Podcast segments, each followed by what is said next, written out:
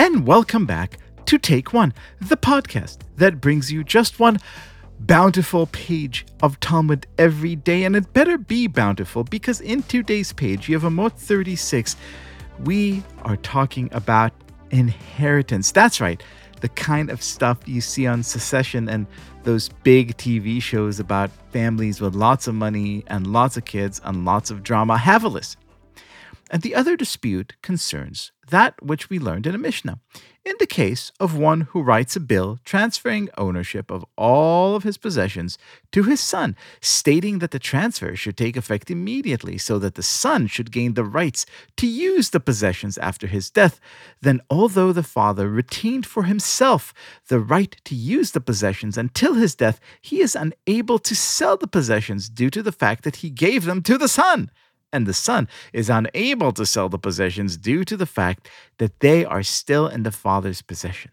If the father sold the possessions, then they are sold to the extent that the purchaser may use them until the father dies. If the son sold the possessions during his father's lifetime, the purchaser does not receive any rights to use the possessions until the father dies. Now, I'll be honest, this whole bit of inheritance drama kind of baffled me because I'm an only child and my mother's an only child. And it's pretty simple, straightforward stuff when it comes to our family. So, to better understand these dramas of inheritance, I called on a man who is one of four and the father of five and our beloved corduroy Rav, Reb Mark Oppenheimer. Welcome back to the show.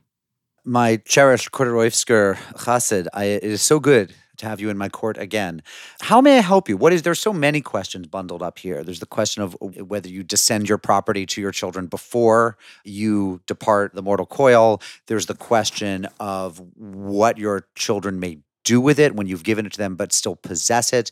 I think buried deep in here is a question of what if there's more than one son or if there's a son and a daughter.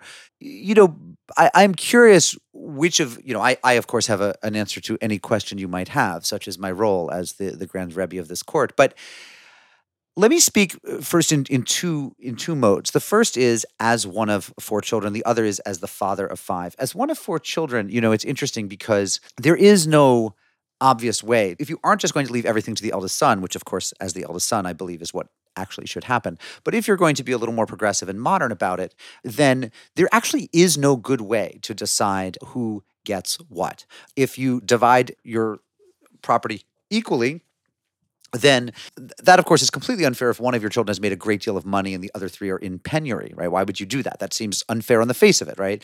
If you try to game out which of your children needs it the most you will inevitably make a mistake right? Because you don't know if one of your children-in-law one of their spouses is going to inherit a great deal. You you simply you have to have the humility to know that you don't know what's coming and which of them will need it the most after you are gone. And that's to say nothing of the question of what you do with things that don't have great monetary value but tremendous sentimental value, right? You know, you you own several portraits that somebody everybody no, wants the, the the tattered blue couch yeah everyone wants i'm just thinking of the things that my grandfather for example gave me before he died because he wanted me to have them and not any of my 11 cousins or any of his three children. His dictionary stand on which his old mid 1950s hardbound webster's dictionary still sits but in my house. Uh, he gave you the his, stender. That's lovely. he gave me the stender. He gave me um, actually a beautiful work of art that's not worth a great deal of money but he he wanted it to hang in my house. And for all i know he gave similar things to my cousin so there is no right answer, right? I mean, I suppose the best you could do is to divide the money equally and then say that the children can all take turns taking possessions. You know, somebody goes first, somebody else goes second. When they're all done, you go back to the first. But that will be unsatisfactory as well. And I think that's what the rabbis of the Mishnah are saying is like, actually,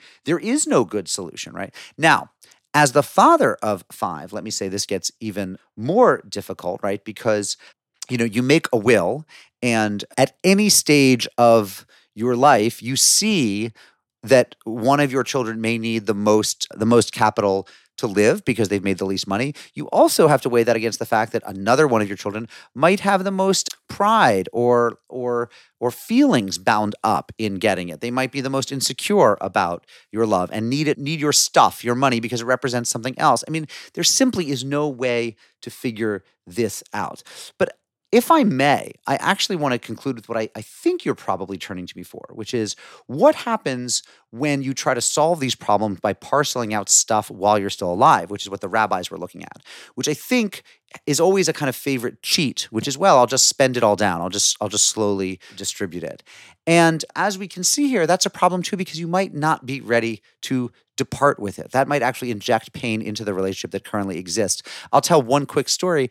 This is not something that happened to me in Sid, but I had a friend who had a parent who gave them a, I believe it was some sort of little old antique snuff box and just said, well, you know, I'm in a retirement home now. You guys are building your first house. You guys take this little antique, this, you know, three by five by two inch antique, put it in your house and it sat there and it became a, a cherished part of their you know it, it, sat on their credenza and then the the father who'd given it to them, Grandpa Zadie, realized he wanted it back because he realized he actually didn't plan to die for a lot of years, and he loved it. And so it actually became this this sort of token of negotiation about when he came and he actually reclaimed it, which upset everybody, right? He never could enjoy it again after that because he felt bad about having reclaimed it. They were mad that it was gone, that it left the sort of dust mark on their on their credenza. You know, obviously there's there's one answer if if i may which is we really have to detach ourselves from worldly goods. We really have to realize that it's our health and it's actually the love that exists in the bonds of these relationships and not the stuff. Because this is such an interesting you know bit of mishnah in that they don't have an answer right? If the son does one thing that's f- if the son does the other th- if the father does the other thing that's f- there are no good answers. And that's because when it comes to things uh, they are they are false idols. And the, the true thing to be worshipped after you know the, the eternal one god eternity the truth uh, is if anything each other and the the love that we share that's why you should do as I do and tell your kids that they get nothing, absolutely nothing. well, can I can I tell you one thing that I do tell my kids that is sort of adjacent to this is you know if ever any of of course there are five of them right? And so we're you know perpetually broke. And if ever any of them comes home and says oh you know um, uh, Trevor from my class is going to Vail and you know Aaliyah is going to um, is going to Cannes and you know Jamie is going to St. Bart's. How come we never go anywhere? And I say, well, you know, their parents give them trips, and I gave you guys siblings. So, and you will inherit that, all of them. You may keep them all right. after I put die. that piece of bazooka in your mouth and chew on it, kiddo. The Cordoi of Mark Oppenheimer. Thank you as ever for your wisdom. Is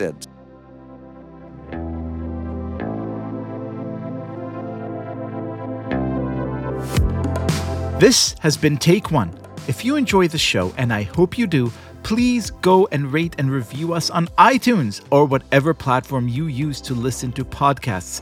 Each week, we will be releasing new episodes Monday through Friday, covering the entire weekly portion of Daf Yomi.